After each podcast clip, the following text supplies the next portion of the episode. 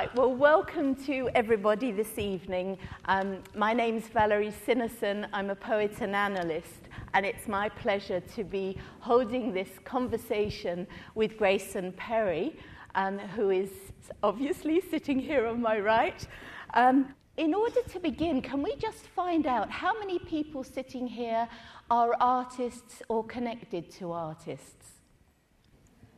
So that, that's quite a lot. Can you see each other in the dark? I'm, I'm putting it at about 20%. Okay, can we have therapists and counsellors? I put about the same spread. About actually. the same. Yeah, um, so. Can we hear what other backgrounds people have come here from?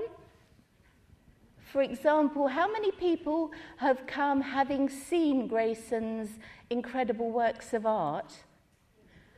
And how many people are here because of the kind of iconic way Grayson's addressed him, himself to the politics of sexuality, art, and everything? ah, right. Okay, thank you. It's nice to know who you're talking to, though, isn't it? okay. So I, I wanted to start. As we're, in therapy here, we've got to Oh. face each other. a bit now. Oh, it's, it's not analytic if you're facing, of course. oh, gosh. That I wanted to start in an unusual way, which is to thank you. To thank you on all sorts of levels. Firstly, for your incredible art and bringing what you've called the, the humble pot into the spotlight by putting together trauma and beauty in a form that holds it instead of hiding things. That's something that's very special that your art does.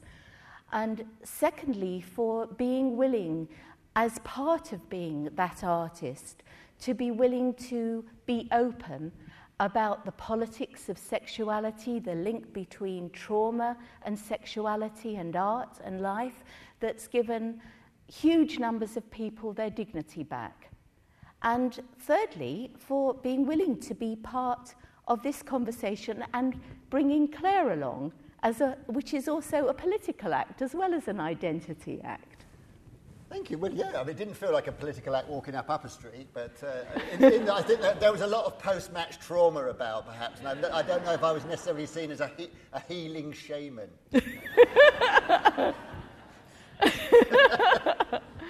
In but I'm, I'm pretty sure you get quite a lot of correspondence and thanks. I've certainly had it um, from, from clients I've worked with. In fact, I first, I first um, heard about you as opposed to your art um, from a men's group where one man finally came to a group session in women's clothes saying, I haven't been able to until that posh man That came out posh in a wonderful frock. And it, so that you've actually, with your art and with your appearance, have allowed people to be open about themselves. That's good. I mean, I'm, I certainly thought that when I dressed up to, to accept the prize and all the publicity around it, because I suppose you know, that I was, I had a, I, I had a kind of transition period where I used to kind of uh, dress up occasionally if I thought it was appropriate, and then along, you know, when the Turner Prize was happening, I thought, well, I've got this far by wearing a dress. It's, it would be, it would almost be illogical not to dress up for that. And, you know, because people say, why isn't he dressed up? You know, and so, and so I thought, you know, I had to do it. So in, a way, I've been pleasantly surprised by the reaction to it all, and very pleased that it has had that kind of political side to it, which I don't make a big deal out of it, but I'm very aware that by uh, putting myself in the public spotlight and not making a big thing of it in a way. In, in, in terms of, I mean, of course it's very uh, noticeable, but I don't sort of make out that I am some kind of campaigner, you know, and I don't kind of say, oh, by the way, have you noticed I'm wearing a dress? You know, because I believe in equal rights for all people who are just dressed a bit ridiculously, you know. And I, and, I, and I think it's very tricky for, you know, when you're a young, what I want to say in a way is that uh, when you're 14 and, you've got, and you're facing puberty and, and your sexuality or whatever is coming to the fore, Um, it can feel like, you know, as a transvestite, it can feel like almost you are uh, sexually motivated to, to, dress like a clown.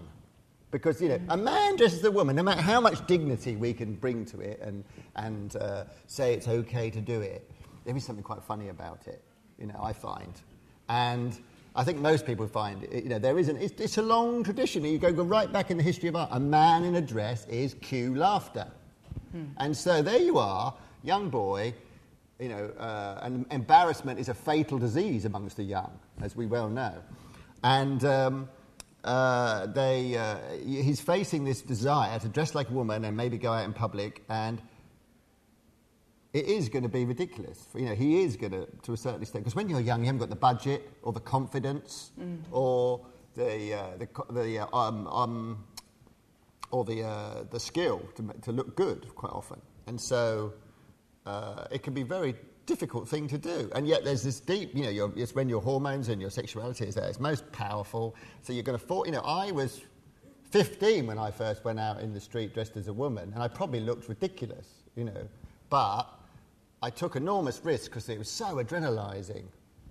And I think that, um, you know, I understand that, uh, that thing. And so I suppose I'm saying, in a way, look, you're not going to die if people laugh at you. You know, you're not going to die if you, if you, if, and, and, and, and the curious thing is, is the more confidence that you do it with, the less sort of hassle you get.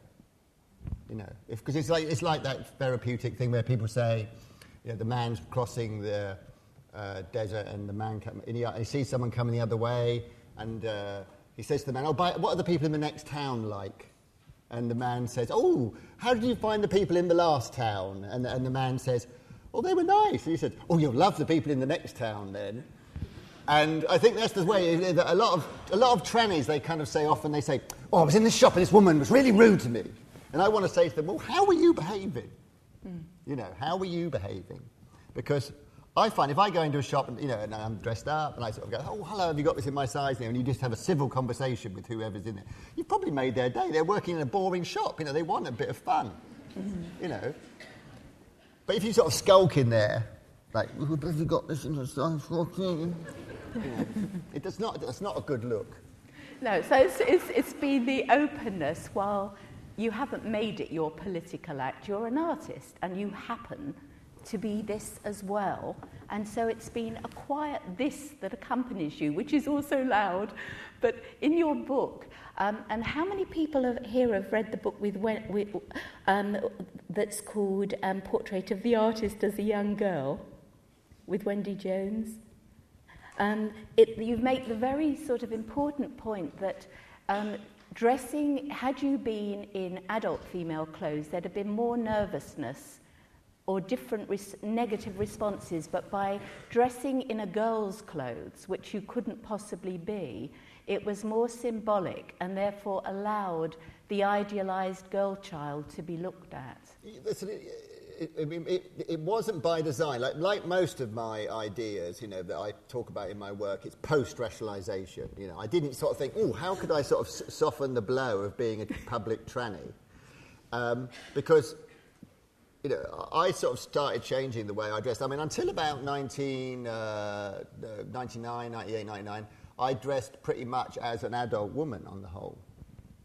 And it wasn't until I, I, I kind of realized, I suddenly, I think I bought a bridesmaid's dress that I really liked, and it really sort of did something for me in a big way, in inverted commas. And um, uh, so I sort of that's I see those sort of this sort of look I suppose is like the crack cocaine of cross dressing. You know, it's the kind of it's the kind of it's the it's the uh, undiluted femininity of it I suppose. But the problem is when you dress up as a grown up woman, it often is, it, it kind of swivels around the idea of deception. You know, that I'm trying to look like something I'm not. Hmm. Whereas me nowadays, I'm me in a dress. I don't have any false bits unless I'm making a kind of you know point of them. and um, uh, so that deception is often what causes the difficulty. You know, we, a lot of um, trannies they complain about their wives uh, you know, give, having a bad reaction when they found out they were transvestites. Often, I think it's actually a bad re- reaction having been deceived about them being transvestites. And the fact, you know, that they, that they, they like to wear women's clothes is almost here and, here and there. They could have been kind of keeping their football fandom a secret, you know, and, and they might have been annoyed. Oh, that's where you've been all this time on Saturday afternoons. So, um, that for me, you know, it was just a happy accident that I happened to be wearing dresses where you could practically see that I was a man dressed in a, as a woman from an aeroplane that was passing by.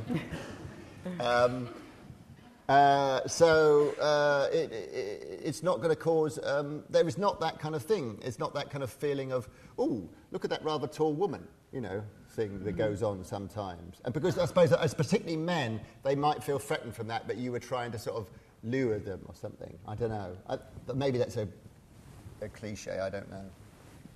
In the, in the book, you also make clear that you, you did start therapy, and obviously, with a therapist's wife, you've also got that in a background, uh, pretty strongly in your background. Were you worried that you were going to be misperceived in therapy, that your art would be, or that your dressing as a female would be misperceived. And well, by the therapist? Yes, and that the process would be destructive for you. Um, God, that's not a thing that I've ever thought before, really. I never worried. I thought, oh, they're a therapist. I suppose I was very trusting. and so I thought, you know, they're a therapist. They understand about these things. And so uh, I just sort of uh, um, I didn't, I didn't assume, I just assumed that they knew the nuts and bolts of the business, you know. of course, every, everybody is a, a tranny or a heterosexual or whatever in their own way. You know, there's no kind of one way to be. You know, I think that that's something that often needs clearing up. You know, when, if, you're, if you're a gay man, you're not like all the other gay men, you're your sort of gay man or whatever. And so if you're a tranny, you're, and, and, and we're, we're all given a different kind of um, set of counters, if you like, for what, what, for what makes up our sexuality. Um, so I thought that, you know, if I'm going to go to therapy, I'm going to be investigating who I am.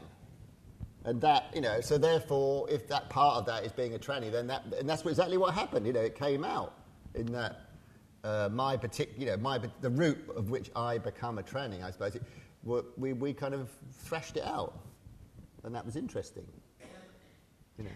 Because uh, some people might have not been so lucky um, in that it's been really in the last decade, there's been more of an understanding that there isn't such a thing as sexuality, it's sexualities.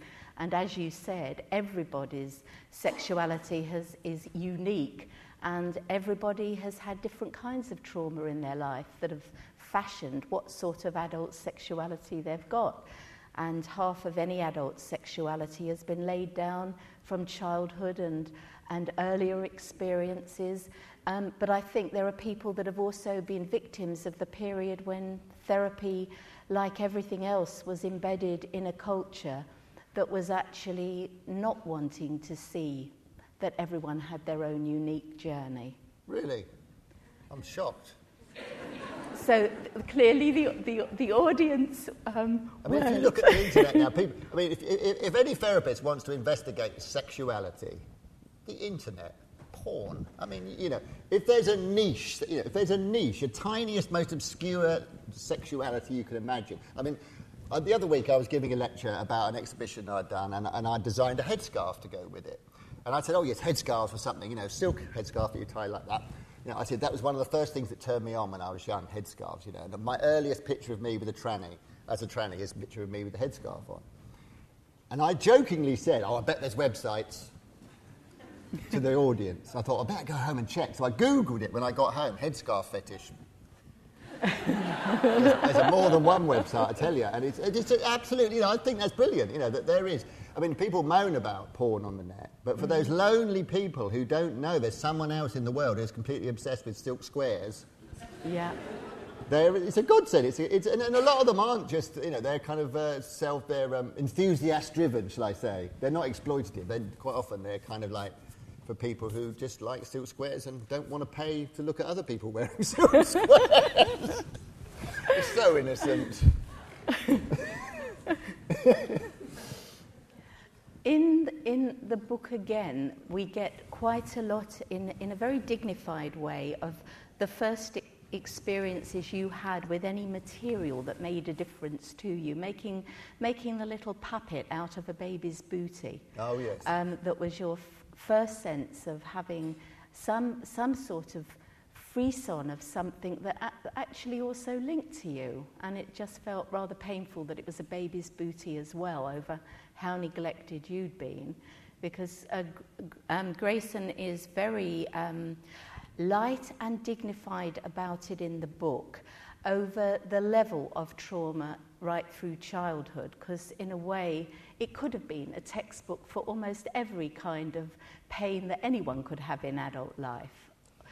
But you, you, your aim wasn't to focus on that, it was to, um, in a way, show the different things that have made the man and the artist.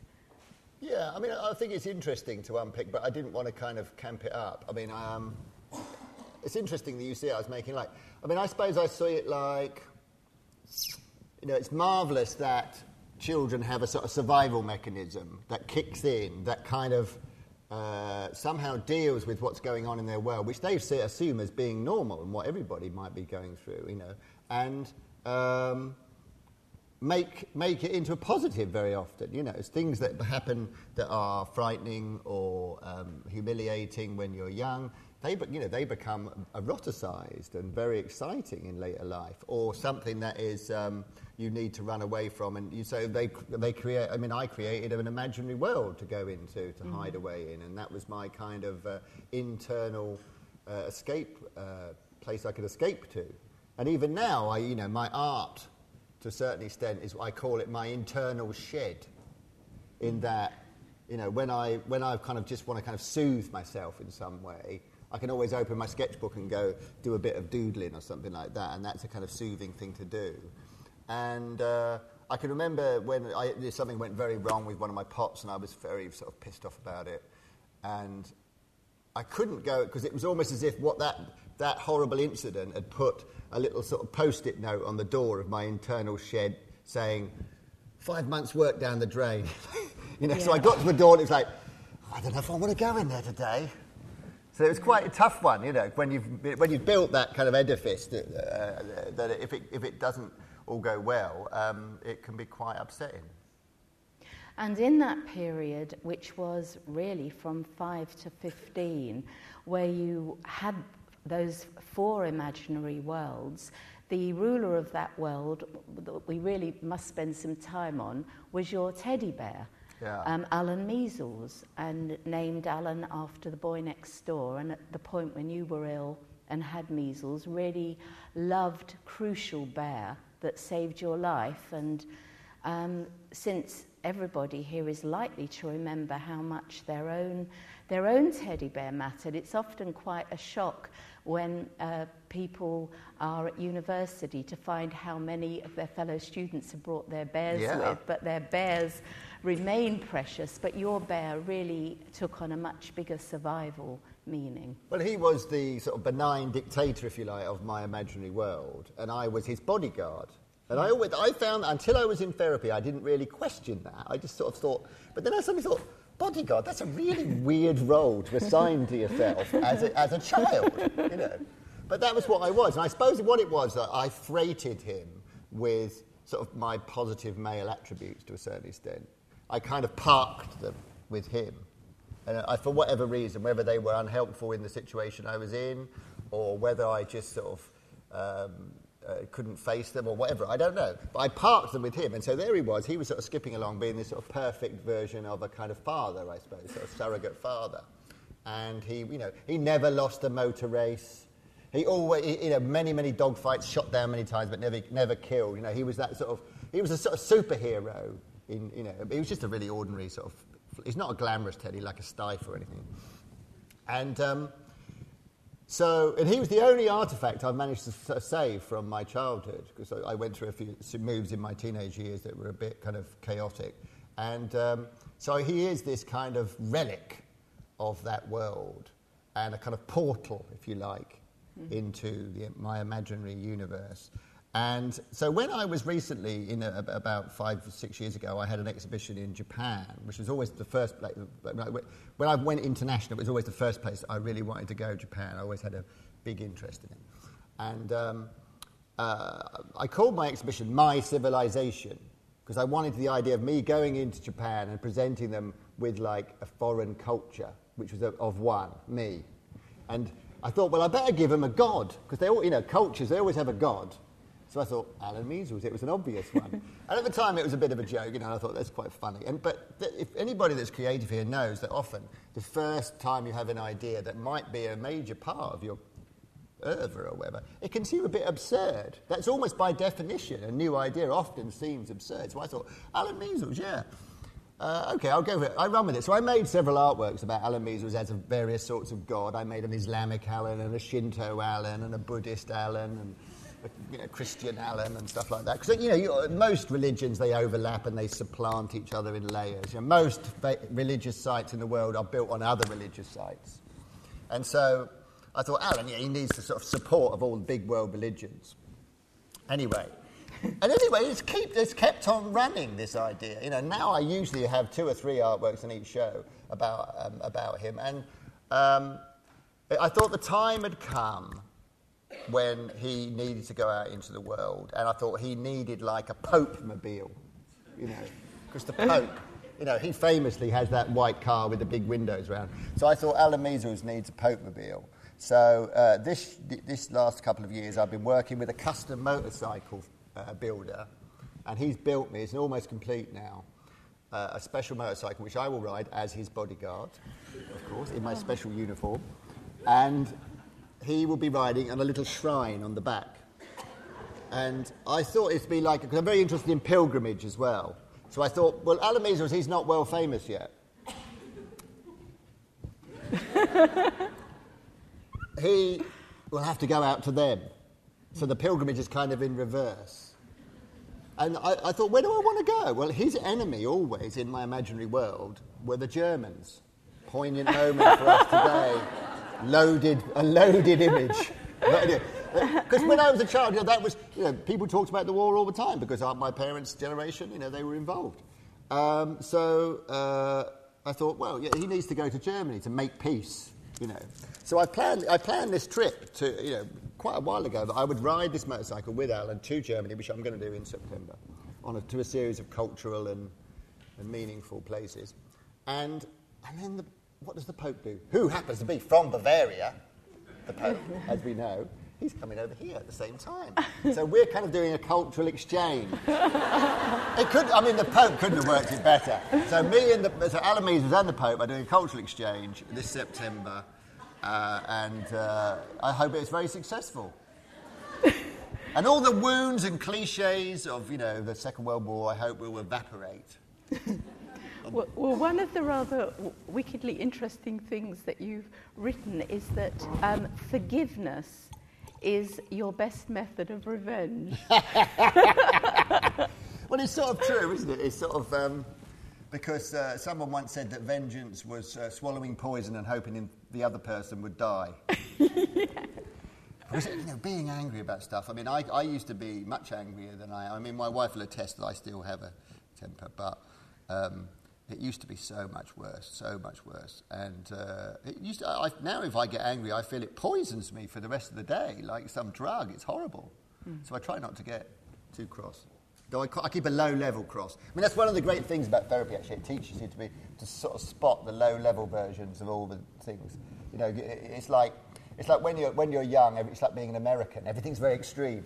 Mm-hmm. You know, it's like you're really angry or really sad. You know, um, but you know, you start to learn that happiness is actually like this: bump, bump, bump, bump, bump, bump, bump. It's not that dramatic, and uh, you know, you get a little bit angry, and you. Sp- and I, I really admire people who can catch their anger almost as it first little green shoot of it comes out, you know, and then go, oh, I don't know if I like that, rather than waiting for it to become a great big thorny bush, which they then have to hack down with an axe, you know.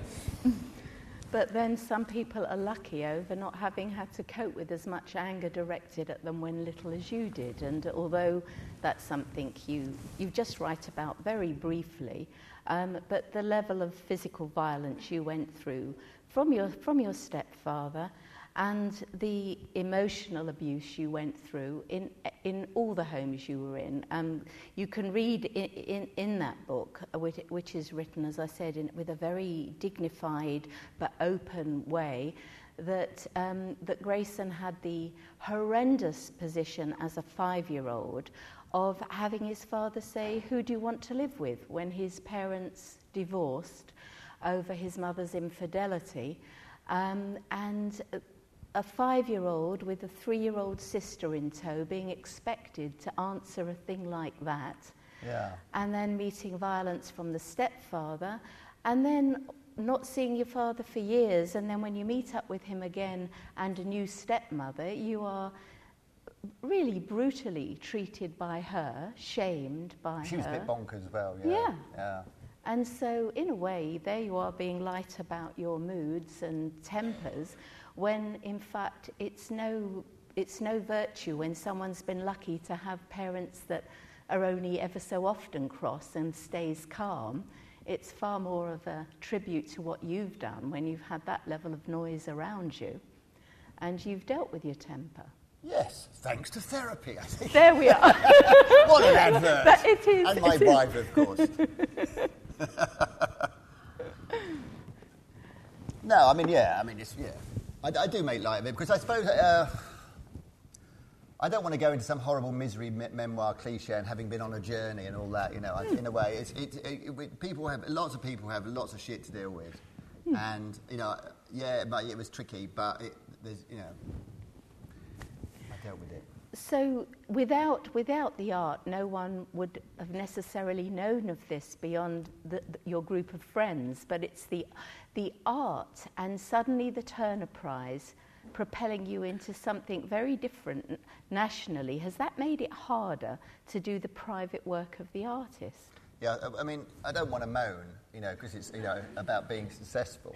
Mm. But I think that you know, because uh, you know, I don't want to kind of say, oh, you know, I'm working at the coalface of culture and it's all hideous.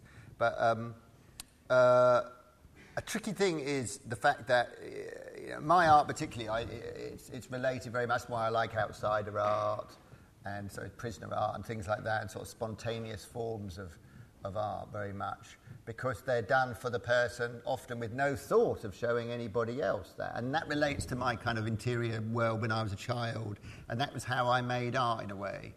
And yet now, of course, I, you know, I have been a practicing artist for uh, nearly 30 years now. And so um, I have to be aware that I am operating in a culture with an audience and a media. And dealing with that is part of the job. You can't pretend that you're working in a shed with, just for yourself and then go and have an exhibition at the Hayward Gallery, mm. you know. So, uh, but that, the downside of that is that you, you, I feel often that I'm working with sort of someone looking over my shoulder all the time, and those kind of free and easy concerns that you want to, you know, because uh, you want to have a kind of relaxed fluency around your work and be very kind of. But if you suddenly think, you know, like you say, I like have an absurd idea, like, oh, I'll make Alan Measles into my god. You suddenly think, how's that going to go down with the people out there, you know? Right. And it's sort of, yeah. and, and it was, it's, what's interesting actually, this kind of event is very useful to me because I can gauge to a certain extent how those sort of ideas might go down. You know, it's quite nice to talk about my motorbike before it's even gone out into the world. It seems to, there seems to be a murmur of approval I quite like. You know, it was like, um, but it, it's, um, yeah, working in public is, is uh, odd. But, but I think tr- one of the problems was that Picasso, for instance, I was at that Picasso exhibition at the Gagosian Gallery down near King's Cross the other day, and I was thinking about the fact that he made a really sort of tough template for artists to work to because he was so prolific and so energetic and he, he made this sort of cliche idea of what it is to be an artist this sort of impassioned Mediterranean person who just churn out art and have sex and then go to a left bank cafe and be left wing and all those kind of things you know. And uh, that's what an artist is like. I think people still think that's what artists are like. You know and I think mm, no they're not. Some of them are like scritch scritch scritch. I'm only doing two pieces this year you know and I'm really shy and so they're not all like that. And I think that, that can be a problem. But I think that people want larger than life characters because one of the ways that we look at art is the narrative that it's a part of. And I suppose that's why I try to do things like uh, bring in my stories into my work, is because we're very engaged by narratives. You know, if, we, if you just present art uh, nowadays, if you just wandered around an art gallery, with no labels, you know who it was by or when it was made, it's quite tricky, especially mm. contemporary art. So I quite, I quite like to have it. I think a narrative is quite important. It's like when I see the Turner Prize shortlist these years, I kind of go, I don't know who they are, so I find it hard to get rooting for them. You said you didn't call yourself a potter, you called yourself an artist. Um, but in choosing, the, in choosing pots and talking about the humble pot, um, why humble? Yeah, humble is a good word. Because I think that even though I'm an inveterate show off, um, I think there, you know, I do try, I think there's something monkish about being an artist that I would like to have. Now, on the side of my motorbike, and, it, you know, and it's a kind of ironic joke, but on my motorbike, on the tank, it's got humility in great big letters on one side and patience on the other side. Right? In great big pink writing. and um, uh, because I think that, you know, in the face of one's art, the best stuff often comes when you're not you're trying to kind of you're not trying to write the reviews and work backwards. It's kind of I'm just doing this because I'm quite enjoying it and I want it to be done as well as it needs to be done. And it's sort of squitch, squitch, squitch, little monk in his little cell working away. And I think that's a good frame of mind for me to be in. And I think pots are nice because um, they're quite a rubbish form of communication in that you know they, they, don't reproduce very well because they tend to be round and uh, they're small and so and they're fragile. So they're not very good for disseminating information which is sort of what i'm the business of i suppose. So they're quite humble. So just by the very nature of a pot it brings people to it. It's sort of like ooh, you know and and and, and it's a, seen as a i suppose a, a second class activity by certain people. You know and that for me was, was attractive because it wasn't because the art world in the 20th century, you know, it's co-opted many, many, many ideas. You know, Duchamp started off the 20th century, he said, oh, anything can be art, and by the end of this century, artists will just be people who point at things. Mm. That's art. Mm. And, you know, that, that was an incredibly influential thing to do, and it opened a whole Pandora's box of stuff. And the problem is now, of course, people are still doing that, but what they're pointing at usually is quite rubbish. You know, because mm. when, he, when he first did that, it was like amazing, wow, what an idea. And now it's like, mm, you know, so it's, it, it's a tricky situation. And so, but what was interesting to me was there were certain things that still weren't being pointed at. And mm. Pops was one of them. You know, it, Pop was sort of like, it was like the kind of next door, it was like the kind of pretentious next door neighbour that really, really wanted to be art. Say, well, pick me, point at me, point at me, I want to be art. And they were going, no, no, no, you're decorative arts. Be happy with that. Hmm. Yeah, so that was the Cinderella that you've lifted out. Yeah, I don't know. I mean, I think I, I, when people say, does this mean that ceramics will be more accepted in the art world? I kind of said, well, no, it means Grayson Perry is going to be more accepted in the art world. But I, curiously, I do. When I went round to Basel Art Fair the other week, um, I saw quite a few pots and, and ceramic things, more than I had done for a while. But I wouldn't say it's like uh, beware the trend. There's no such thing now as movements and avant-gardes and cutting edges. I don't believe in any of that. I think so. You know, just some people quite maybe feel they've given them permission to use ceramics, or maybe they were anyway. Maybe the gallery owners said, hmm, Grayson Perry's done well can make some money out of this. so I don't know. And the other areas of art you're interested in and have already been doing, like the silk that's, at, is it at the V&A? Oh, the, t- the, the quilt? Ah, yes. Yeah. Yeah, I mean, I'm, yeah, curiously, I'm in four exhibitions at the moment uh, in London. I'm in the, uh, the V&A with the quilts, I'm at the British Library with a map, I'm at the uh, Tate Britain with a drawing, I think, and I'm in the Royal Academy with a pot. Wow. So I'm multi multi uh, platformed, as they say in the modern world. Multi platformed. And Alan Measles, by the way, he is a, he, he's on Twitter. Uh, yes. He started. He's not. He's not been most very politic, but he has his little posterous blog. He puts out words of wisdom every week. Yeah, he sounds like at the moment he sounds like a uh, Baltimore gangster though, because I've been working through the wire. So he does tend to have a slightly gangsterish twang. Actually, I want him to sound, Alan Measles, really, what I want him to sound is kind of like a streetwise kind of Dalai Lama. Hmm. He's working on it. He's working. So bear with him. And the other, you, you weren't so keen on photography at the moment. Well, it's just this thing of, you know, I mean, I very, I mean, I dress like this. I can't complain that people want to take my photo, but I can complain at the 50th person at one party who wants to take my photo. You know, and, it does, and I said to some people the other day, I said, don't take a photo. Let's have a conversation. You know, because it's like I have this thing that I think that we live in this sort of age where it's obsessed with recording and maybe forgetting to actually look. Because I wonder if they're ever going to look at those photographs. I mean, if they, I see them in museums going around taking photographs of everything. And I just wonder if they're ever going to look at them. And I, and I think that uh, maybe I'm kind of uh, um, fetishizing a kind of old, old fashioned. I tend to do this a lot. I, you know, in, in some ways, my kind of aesthetics was sort of pre war, almost, I think. Mm. But I, I do think that there is a sort of process where we, you know, as human beings, we've evolved. We look at stuff, it goes in, we filter it, and then we put it out. And I, I just wonder what the, all of this recording and this sort of everything is seen is mediated by a digital screen, whether it's going to affect that kind of filtering through process of what goes in. Because one of the most important things you can do as an artist is look, look, look, look at stuff, look at books, look at museums, you know, all this, take it all in, feed yourself constantly.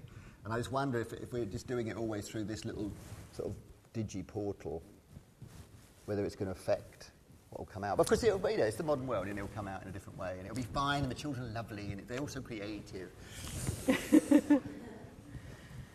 and how do you feel about the, the sort of artists that are working away that haven't yet uh, uh, achieved the recognition they'd like, that are in that um, land where, whether it's with paintings, pots, whatever, no one is yet looking, and how hard it is, it is to get yeah. to the position of, of actually being seen and valued. I think it's tricky, and most of them won't. Yeah. That's, that's tough. Yeah. Uh, and I think the art colleges, you know, they, they because they get paid per bum on seat now, they kind of shelve people in. And, and I think one of the best things they could teach at art college would be less people. But um, that may be, you know, maybe that's unfair. Maybe it's good that a lot of people are exposed. Because let's face it, it's better than going to military college. You know? and it may be a lot, it's good that people will be exposed to the sensibility of an art college because it's very, you know, it has a certain way of thinking that you tend to pick up by osmosis when you go to college and you meet, you know, interesting people. So that maybe that's a good thing. But whether you kind of can hold on to an idea, because a lot of artists, uh, art students, I feel sometimes they kind of are they, do they want to make art or do they want to be artists? Because I think they're different. You know, if you want to make art and you happen at art college, which is how I kind of, you know, I like drawing, so I went to art college. Mm. I didn't have an idea of, oh, I'm going to be an artist. I'm going to be like dot, dot, dot. I didn't even really know the names of any contemporary artists when I went to college. So um, I think that you know, it's tough because there's such a crowded cultural landscape now. And I've been, you know, being a transvestite has been very good for me. You know, I, I, you can trivialize PR, but you know, and, and people say, "Oh, you're the tranny potter." At least I've got, a, you know, I've got a calling card to a certain extent. Mm. It's handy. It might not be the most dignified one always, but it, you know, it's a foot in the door. I can say I'm a tranny potter. Ah, yeah, but I'm the motorbike riding god bodyguard as well. you know, whatever. Anyway, so. Uh, it is tough, but I think that PR is now part of publicity, marketing, media is part of being an artist in any way, you know, whether you're a music writer or whatever. It just, you just got to deal with it because we're in a crowded cultural landscape. You know, we're all becoming middle class. Everybody wants, you know, most cultural events now, most people want to be on the stage or on the wall rather than being in the audience, I have a feeling. And I think that's fine. But it's, it's a tough, you know, uh, I'm 50. I didn't start, you know, I didn't earn a living until I was 37 to maybe 38, something like that. You know, I didn't really start kicking in to, to, to quite a nice living until after, well after that, after, well after the Turner Prize. So it's like, it doesn't happen overnight. And I yeah. think that's another danger of the push button revolution is that people think that it will happen overnight because they played a video game, they played Art Career 10 or whatever they were playing on Xbox, mm-hmm. and it, it happened really quick. yeah. And so, uh, you know, I do worry about delayed gratification. I mean, there's a lot of talk now. It's quite interesting that, there, that the, what, what, the uh, digital revolution has done, it has brought the conversation round to what is a real experience. Because, you know, people are going to festivals more now. They want to come to events like this, which is great. They want to make things with their hands. And whether it's just window dressing for kind of actually, because the big weapon that we're against as an artist always is convenience. Because it's like it, people, you know, we're basically lazy. And so you will always say, I don't want to knit it, I'm just going to go in the shop and buy one, you know, or whatever. So it's tricky.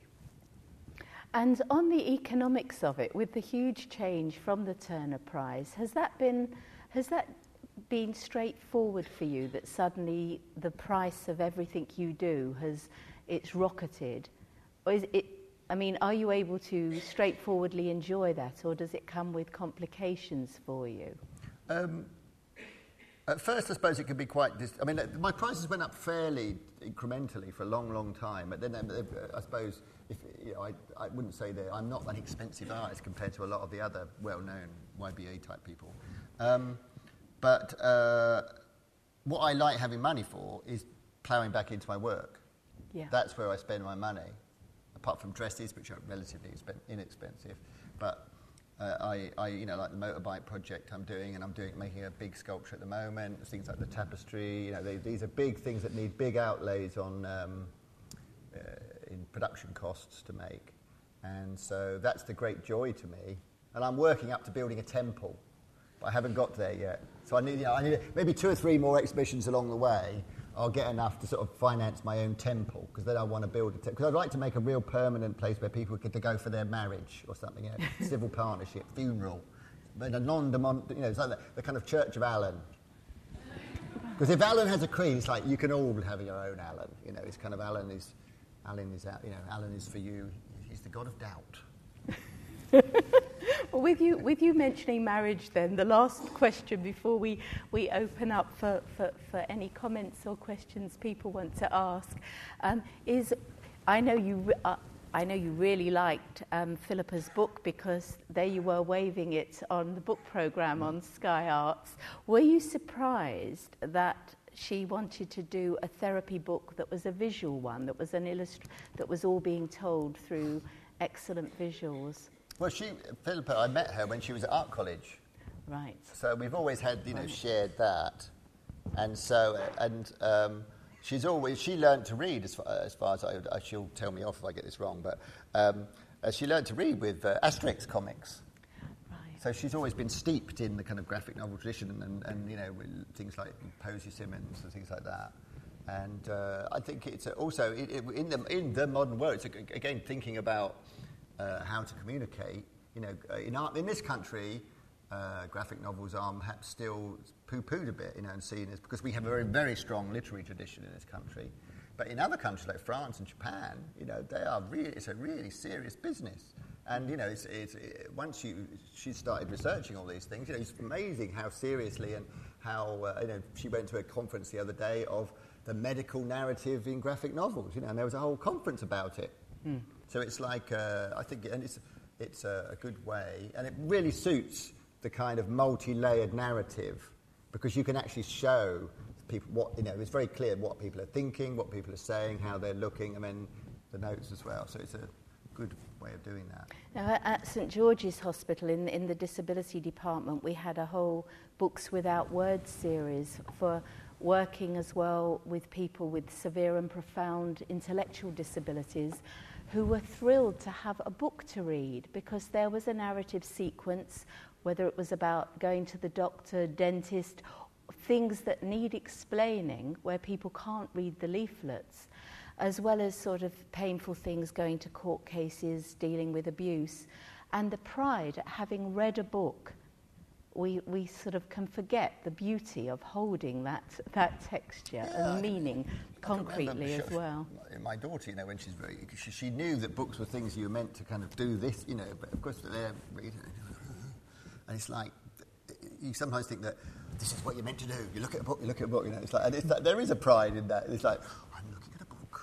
And yes. It's good. Yes, and the, crafts, the craftsman pleasure over doing the work you do, that there's the aesthetic in it, the decorating part, and the, the tools and the craft in it as well, the combination of all those things. That what, there's some in, in the book? pots, in oh, the in pots pot. and the books, that the, there's something you're hold, that you can hold as well. Yeah, I mean, uh, what will happen with the you know iPad I don't know whether people have that or not. Will they, will it, I was thinking, you know, what happens when it comes like that to, uh, afterwards, you know, when it comes to signing? What happens with an iPad? Do I get out a kind of a nail file? so you, are warned for after the question bit when you come to get uh, Grayson's signature, um, not to take pictures of him with your iPhones. um, right, we are open for questions, thoughts, comments. Um, if we're not spotting you because of the lighting, please. There's please a man over there. Ah. I can see. Uh, hi, here. Hello. Uh, thanks for the very thought-provoking conversation, and I really enjoyed it actually. And um, you mentioned early in your life that you um, you would dress up when yes. you felt it was appropriate. So I was wondering, when did you feel that it would be appropriate for you to dress up? And also, what uh, were you hoping to evoke or achieve in a way? Because you, at some point, you said um, if people laughed at you, you wouldn't die. So, uh, and then uh, towards the end of your conversation, you, when you talked about the pictures, you said that you were hoping that people, instead of just looking at the picture, would come and talk to you. So I was wondering whether you were hoping to. Um, that people would talk to you as opposed to laugh at you when you dressed up early. Is this something that um, um, you think you could elaborate on a bit? Do you think? Oh, um, oh I hope I've got this. Um, I mean, I started dressing when I was uh, maybe 13, and uh, I don't know if I had a kind of an agenda. You know, it was something that's really spontaneously happened. I never knew that there was such a thing as transvestites. So I just thought, you know, I, I was having a fantasy of, uh, I was in a prisoner of war camp, probably with Alan Measles, I can't remember. Oh. oh. And um, uh, the guards were, thought they would humiliate the prisoners a bit more by making them dress in women's clothes. And it was just like one of those thoughts that kind of swelled around my head. And, uh, ooh, you know, that turned me on, that thought. So the next day I thought, I'll try it out for real. You know, I made that artistic bridge that uh, you know people make from fantasy to reality. Not always a great bridge to make, I come, you know, depending on what, how dark your thoughts are. Um, but uh, so I didn't really have like an, an agenda for. Um, I didn't think about how, not consciously, because I was operating totally between my kind of uh, unconscious and just my kind of um, conscious thoughts. I didn't have a word for anything what I was doing. I just did it. And until maybe a couple of years later when I read in a newspaper there was such a thing as transvestites, I knew, I'd thought, oh, that's what I am. What a shock. So I didn't have a feeling that, you know, I would have a, get a certain reaction. And, I, and, any, and any feelings I have about that, even to this day, are assumptions and rationalizations. I mean, when I, you know, I joke to people that, you know, I could easily pull when I'm dressed like this because uh, you'll be surprised, you know, with people, you know, I'm a man with his defences down, you know, that can be attractive to certain people. Um, uh, but uh, I don't really um, assume that I have a certain impact. Is that what you were asking me about? I was wondering what were, what were you hoping to achieve, to evoke? Hope it, I'm not hoping, I do it for myself pretty expectation much. in a way. Sorry? What was the expectation? Was well, when I dressed up first, when I very, very first dressed up.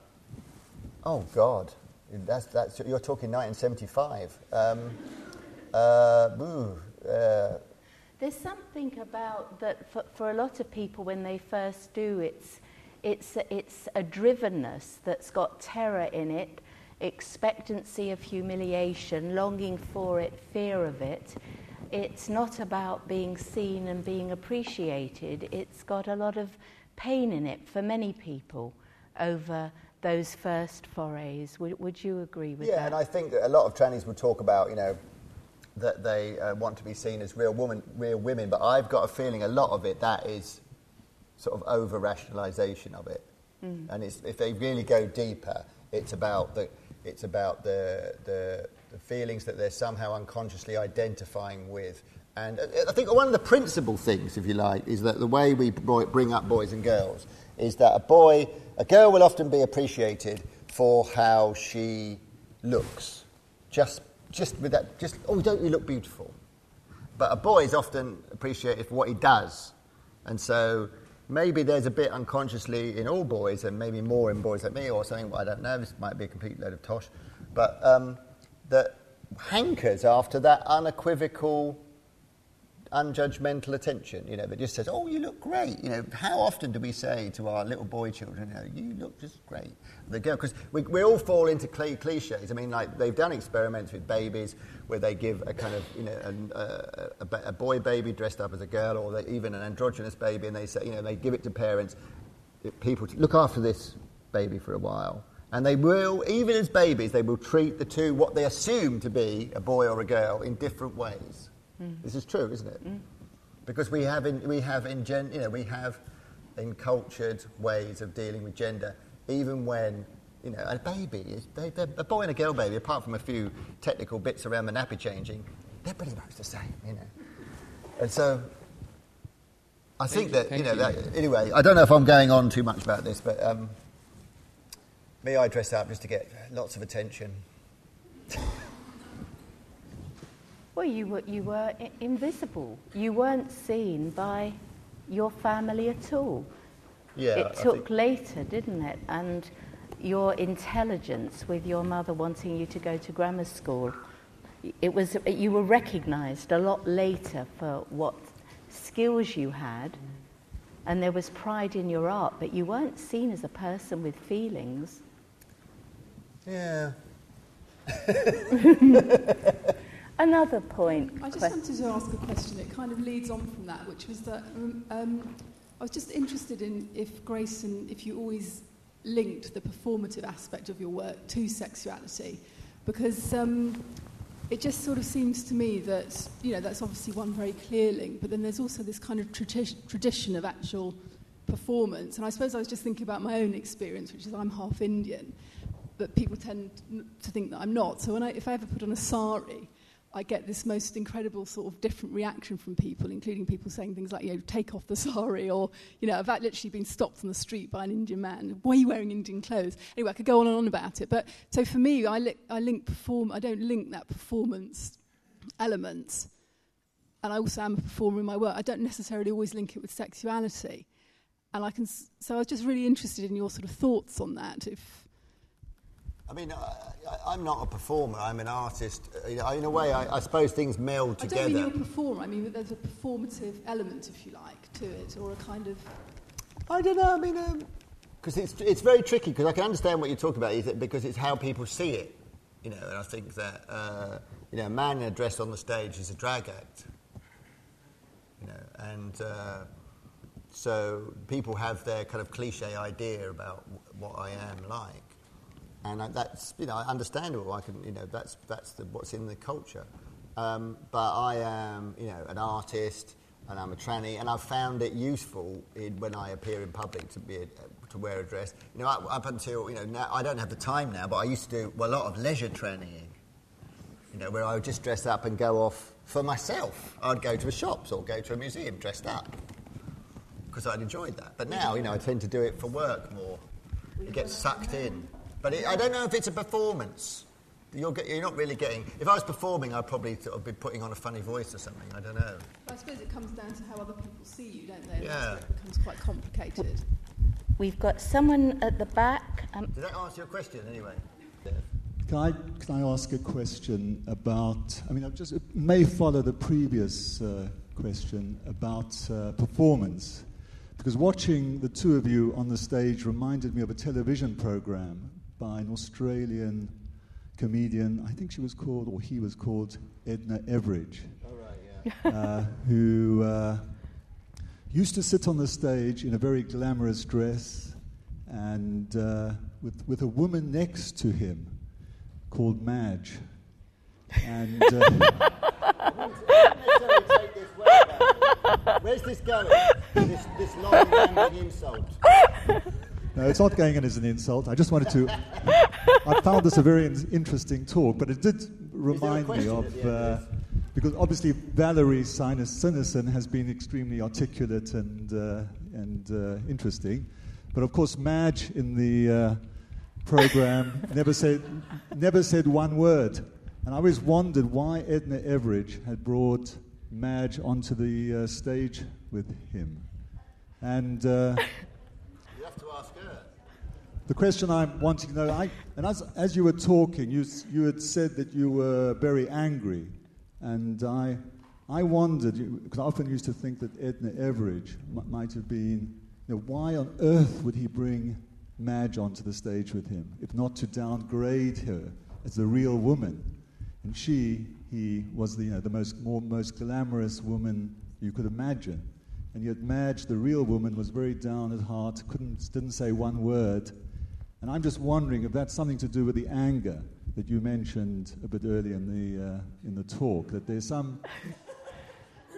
Lost- nothing to do with Valerie, about of course. Edna Everage, and I was talking about me.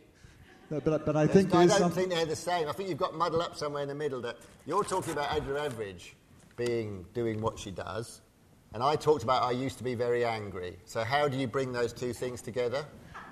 I think it was coming to a, a sort of idea around transvesticism that that has been around in different therapeutic circles over the anger with the mother primarily that can be involved in it for some people. Um, is that what you were? Yes. That's what you were trying to. oh, right.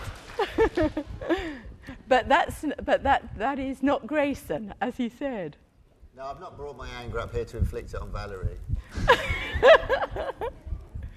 We had another. Yes, we had another one near the back, one at the top, and then yes, we've got two down there. Oh. We've got a queue Oh, building hey, up at the now. top.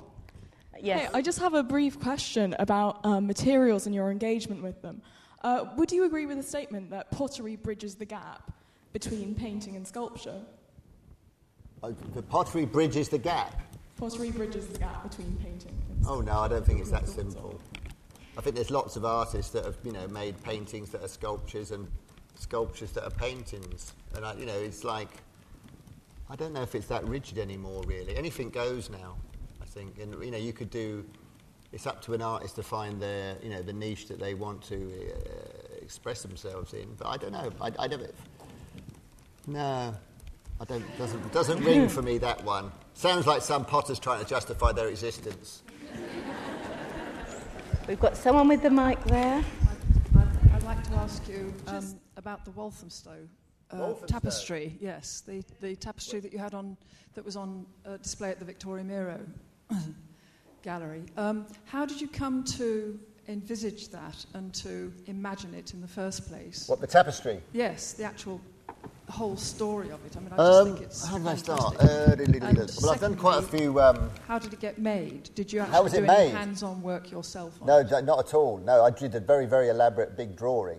It's, this, by the way, if anybody uh, saw it, well, um, um, it, it was a, uh, a huge uh, tapestry, 15 metres long, so wider than this, much, probably almost as wide as this room, actually. Uh, 15 metres uh, by 3 metres, and it depicted the seven ages of man uh, with branding.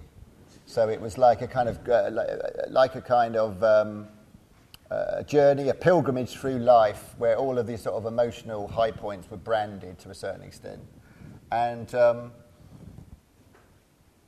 I suppose I started because someone showed me this technology, which was digital weaving.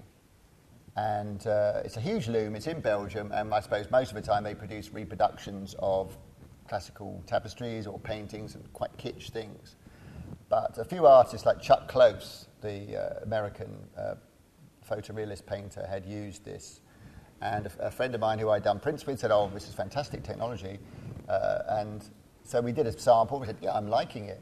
Because what was nice about it, because so many digital uh, delivery systems, uh, they have a deadness about them.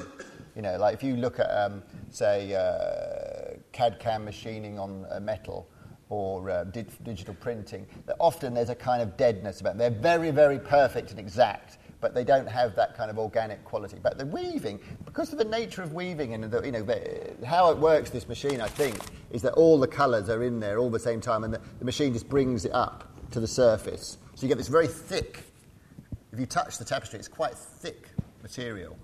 and uh, it has a kind of wobbliness like you would want on your tapestries. It looked like a proper bit of woven fabric, and I liked it. And you can do it vast. I mean, I stopped at 15 metres because we were running out of gallery.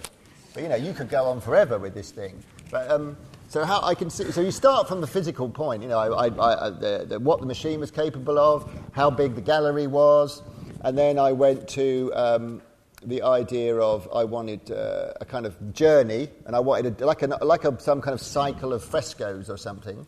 And so I thought about, yeah, life. We'll do life. That's a big one, from birth to death. And, and then I thought, well, what's the. I always like a kind of uh, a conceptual theme, a kind of literary theme.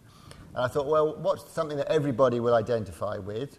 So I thought brands, because what's interesting about brands is that even without, even if you just have the word, and they're all just written in my handwriting all over the thing, not in their own logo or anything, even just the word has an emotional resonance because they've all been implanted in our brains, you know, whether it's Marmite or Sony or Coca Cola or Saga or whatever. You know, they, we've got a little ping goes off in our brain. And I was interested in that. And so it was the Walthamstow tapestry is about the invasion of marketing as opposed to the invasion of the Normans. So uh, that was how I started. That's how I got to It's the absolutely huge. Is it likely to be on display anywhere again anytime soon? I soon? don't know. I don't know. I mean, takes a because long it is time so to do it. big, is the problem is finding somewhere to, that, that's big enough to show it. And I'd love to, you know, it will be on display again. Yeah, I'm sure.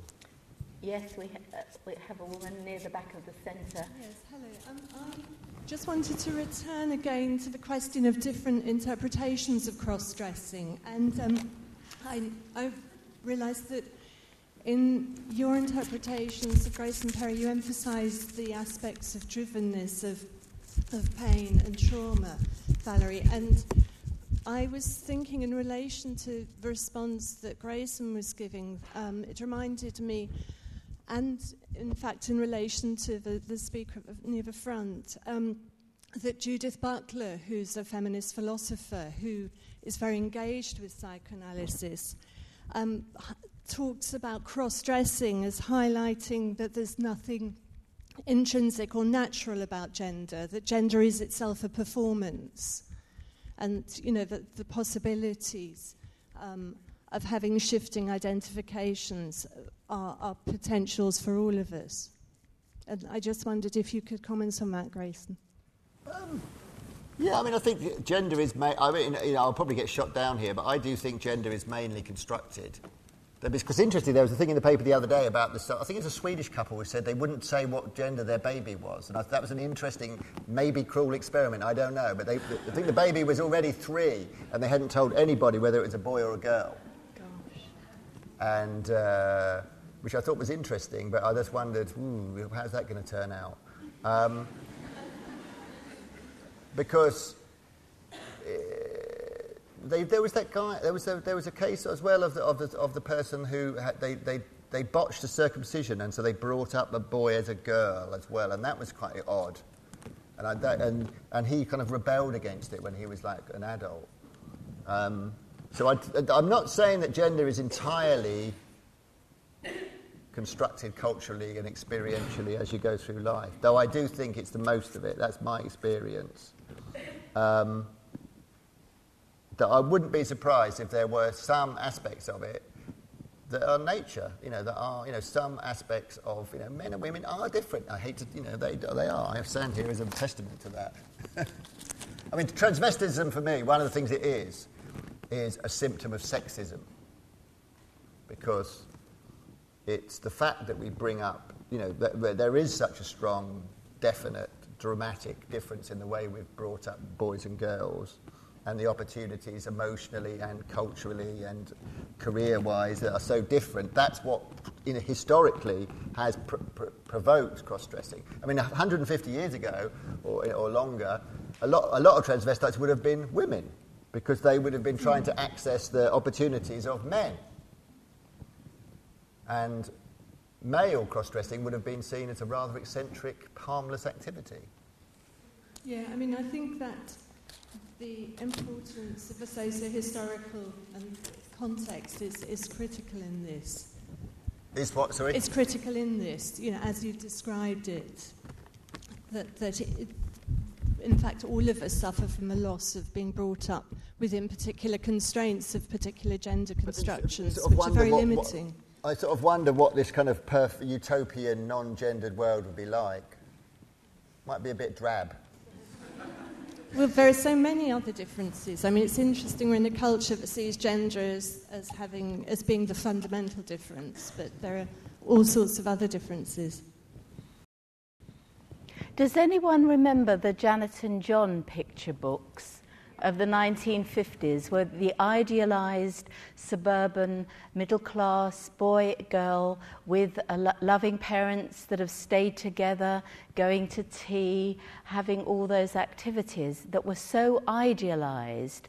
And in one conference on abuse, where I was bringing up those pictures, saying this was the post war idealized version of childhood because people had gone through such a horrid time, they wanted to think of something very safe with clear cut boundaries.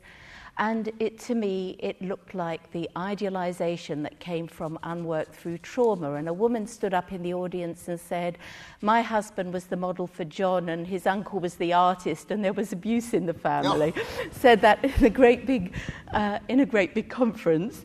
Um, and it, it was something about that longing for things to be clear cut rather than to get a shock as we we still keep getting the, the poor sod that died while undergoing um, a consenting sexual torture, the, the motor racing boss um, that's just been in the papers, that everybody's sexuality, whatever it is on the outside, has got all the bits of every bit of hope, pain along the way. And somehow there isn't a kind of freedom to acknowledge the plurality of that, which, which is something rather disappointing about this period in terms of all the different. Well, I think the elephant in the room often is sexuality. Yeah. Because you know, you know, I it, the, my motivation when I was young was sex. It was a turn on, and I think that's what people don't want to talk about. You know, and, it, it, and I think that is the that's what kind of keeps it tamped down.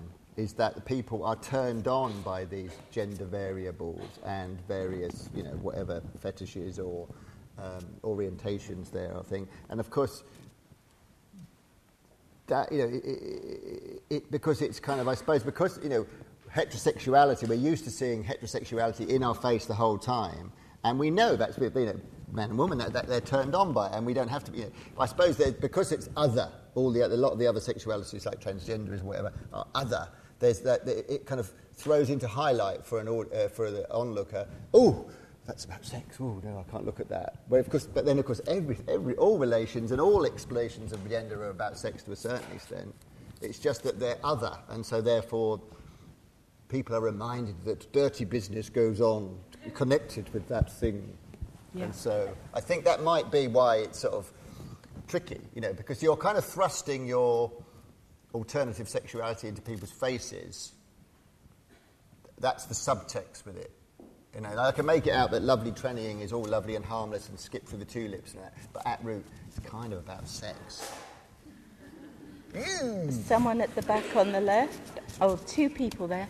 I wonder if it would be easier if people kept, were willing to come to the front because we are missing people because of the lighting. Really sorry about that. It might be embarrassing to stand up and queue for the mic, but then at least we we are not going to miss your question. Can the lights change? Do we have a lighting person about? Ah, Oh, look at that. Now we're Yes. all equal. yes, yes, yes. Can I ask you, please, uh, do you still have very direct, uh, Sorry, where are we? Where are we? I can't see. are you. you still Can making wave? your own pots right. from start to finish? Hello. And how um, important i- is the process to you of making, Of making things. of getting your hands dirty? Can you say that again? I'm really sorry. She's gone all shy. um, I think she was asking whether you make your pots from start to finish still, all of them. Oh, yes. And whether and how important that is to of the process of making is for you. And I wanted to ask you a question as well while I'm here. Whether I've noticed that most of the questions here have been about the sexuality and your transvestitism, whatever we call it, but and very few about your art. And I wonder if you find that overshadowing, you know, this big personality overshadowing your artwork. Well, my art's not here, and I'm talking to Valerie, who's an analyst, an, an, an analyst. So um, I I, have been more tolerant, if you like, almost of the kind of tranny thing, because that's more to the fore of what right. this evening here, is about. But that doesn't usually extent. happen.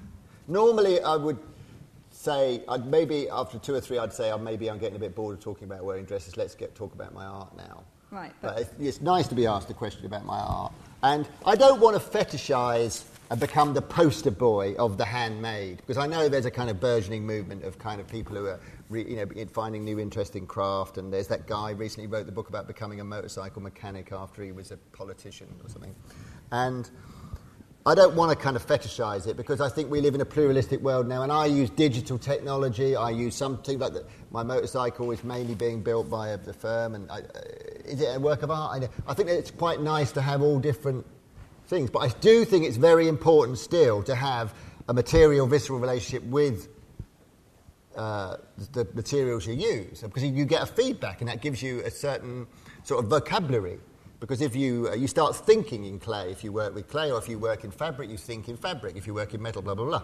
So I think that's important, but I'm not going to say that, you know, um, people who uh, use fabricators are necessarily any worse because there's great people who use fabrication studios. Um, and there's bad people that use fabrication studios, and there's good people that use digital technology, and there's bad people. You know, it's like no, no technology or method is inherently good or bad. They're all as good and bad as the artists that use them. And so I'm not going to say that, oh, you've got to be this sort of artist. I just happen to grow up in an age when being able to draw and make things was a natural part of you know childhood, let alone becoming an artist. You know, my father had you know I remember him in the shed, and he was a very kind of hands-on. He was what they call utility man, you know, who could make most mend most things in the house. He could build a wall, do the garden, plumb the sink. He could even probably have a go at the radio because he was an electro- he was an electrical engineer. So. I mean, it's completely fascinating. Um, I've just got a question for you about. Um, you said that when you that you stayed in a girl's dress to be less threatening uh, to men rather than dressing as a woman, and um, this was a sort of principle of yours.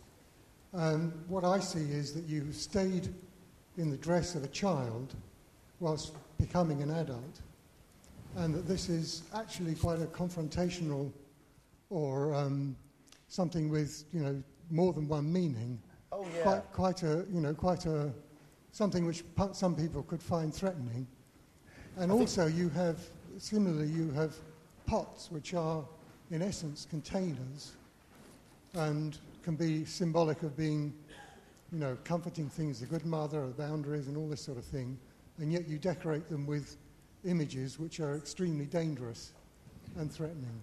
Um, well, on the second point first, I have this idea. You know, I am the bloke who made pots about you know difficult subjects. Actually, if you look, if you go through my monograph, probably a minority of them are about difficult subjects. You know, I make I make my work about politics, religion, sex, but quite a lot of my work is you know, pretty innocuous in many ways. And so, I, I, you know, I dispute the fact that you know I only ever go out to shock or make things about difficult subjects. I want people to go, hmm, he's made me think. That's one thing, but it doesn't have to be shocking to do that. And in terms of me dressing as a little girl being uh, non-threatening, I, I, sort of mentioned that in a slightly jokey way because you know I, when when I'm at parties and women have had a few drinks, you know I get offers. And I, that's just my kind of rational interpretation of the fact that maybe they see me as non-threatening, but I think I was slightly, I was being a bit, you know, I could understand that, yeah, a man in a dress, particularly a shouty one, you know, like me, can be quite uh, intimidating. And, uh, you know, when I used to be a life model, for instance, you'd think you're, you're most vulnerable when you're naked, but it's the opposite. It's almost like you're a magnet, and you kind of push people away when you, as you move towards them in the nude. So, so I take your point, and I think you're right. Yeah, there is something very... Uh, in your face about me. And of course, a lot of people will get, take it very literally and they'll put child's dress, man. bad combination. Alarm bell. You know, the pedo bell will go off in the newsrooms and we'll all be in deep trouble. And the next question, please. Very illuminating, thank you.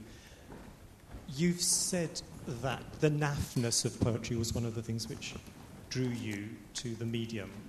And now you're making pots which are very unnaff indeed. They're complex and beautiful things. And I was wondering if you would ever consider making pots which are uncomplicated in their beauty. I know you've made a pot which has emblazoned on it, I love beauty, but it's still a complicated pot because it's self referential and so forth. Would you like to make pots which are unembarrassed in their beauty? That is a really good question, and I don't say that very often because you've, hit, hit, you, you've, you've, you've drilled into something very particular, which is that I think one of the most tenderest things that you can ask an artist about is beauty, because deep down, that is what is motivating a lot of artists, is that pursuit of, to, to make a sublime, their version of a sublime aesthetic. The problem for me with sort of making uncomplicatedly beautiful pots would be I'd lose my inverted commas for starters, you know, and so they would just be pots. And I could do it. I could make an uncomplicatedly beautiful pot. And I've become pretty close to that over the years, you know. I've had to scrabble around for a high concept to justify it in an art gallery. And I think that one of my ambitions, I've often said when I get old, is not necessarily to make uncomplicatedly beautiful art, but to make happy art, which I think is a kind of approaching that, if you know what I mean. Because often we see shock and controversy as the kind of salt that kind of makes a kind of fairly unpalatable potato edible. Um, but and as it becomes a more divine potato, it doesn't need that salt anymore. And so maybe as I get older, I will approach a happy, calm, reflective old age, making uncomplicatedly beautiful things. That's a nice ambition. Whether I'll ever get there not, I don't know. but a good, very good question. Yes, got, thank you. We've got five minutes and we've got two people queuing there. So should we hear both questions in a row, mm. Grayson? So. Okay, one question, really just about the link between therapy and, and art. You've talked about a bit of this evening about the importance of therapy and something you've talked about previously as well. Um, just wondering how the, the therapeutic process and the creative process have worked alongside one another and how, if at all, they've inter, inter, interwoven. So whether there are themes that have emerged in one that have then got played out in the other, and just as to, as to how, I guess, how, how, how, they, how, how they have evolved, and indeed as you have evolved as a person through the therapeutic process, whether how that's impacted you as an artist. Yeah. And the second one. You have the second question. Yeah. So if I got to hold that. I think it's a question about values. Um, why did you decide to come to this interview? why did I decide to come to this evening? Yes. Oh, okay. Well, I'll, uh, um, I'll answer the first question first, which was about my, the relationship of psychotherapy to my work. And a lot of artists are scared of therapy because they think that they're kind of fucked upness is their creativity. And that sort of chaos and motivation, which is their kind of unconscious whatever's pulling them about, that's what makes them. But I think they should not be afraid. I mean, I, I'm only speaking myself here, but it was for me, it was like someone had tidied up my tool shed. And they were, all my tools were still there, but I could find them, and I was more aware of them. And I found a load more that I didn't know I had. And what's more, I was going to therapy once a week, which was like going to see a really sad or funny film where I was the star, which was a great thing to make work about. And it was really feeding. And, you know, and it, it, it, I suppose what I liked about therapy was, and a lot of people, you know, a lot of the criticism of therapy from people who haven't had any, and you still get it now, hostility from, from all angles. Um, and there are bad therapists. Um, but uh, is that it's kind of bullshit, you know, and it's like selfish, middle class, belly button gazing. But I've actually found my experience of therapy was it was the least bullshitty thing, and it was like having my kind of interior lens really given a good wash, and I was able to sort of zoom out and see things that, I, you know, I, I had major revelations about myself and the world. And so I found it, for an artist, it was a gift. And I think I, you know, I, I made some of my strongest works while I was in therapy. Uh, maybe or more truly, as it were? Yeah, it made me not afraid of being open, I suppose. I've never been that afraid of being open, but it made me even more so. It made me think, you know, that uh, if I give out stuff, then more will appear. I think there's that kind of thing of, oh, I've got to keep my screwed upness because then, then I'll, have, I'll keep my precious stock of ideas. You know, I don't necessarily want to be one of those artists who had one good brushstroke and then built a career on it. Because I think there are, if you look through the history books, there's plenty of those. So uh, therapy is good for kind of keeping the old machine rolling, I think, and being aware of what's going on. You may be able to make that beautiful pot one day. I may one day, yeah. I will change. I will change. and the second question, the second, why, why did, did, I come this evening? Well, I was sort of, I was interested because, you know, ever since, again, it's related to the first question.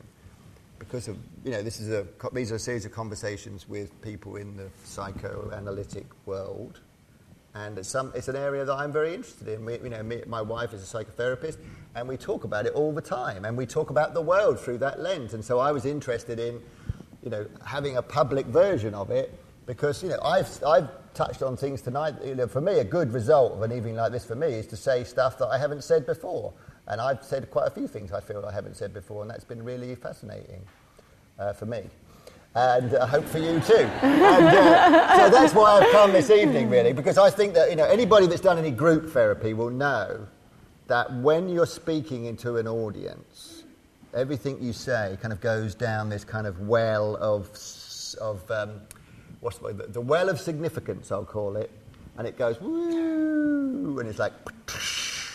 And it's like, and that, and it can be pretty big, you know. It really, and, and, and having that feeling of being listened to. It's, and this is like fantastic group therapy.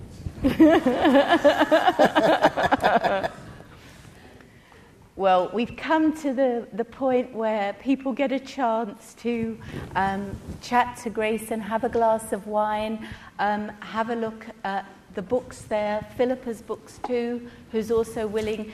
Can, are you willing to stand up so people know what you look like, Philippa?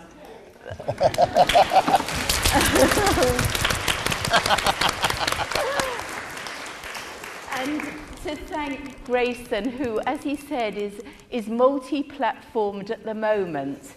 Uh, but to be on this platform and actually, ironically and perhaps sadly, to bring hope in an area where people have actually been scared that therapy would pathologize them or wouldn't understand them or see them or appreciate them, to give them extra hope that if you're being treated badly, look elsewhere.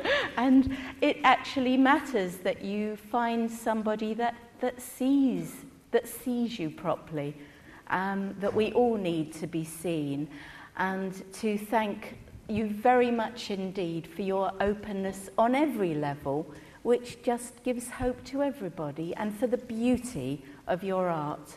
Thank you. Thank you.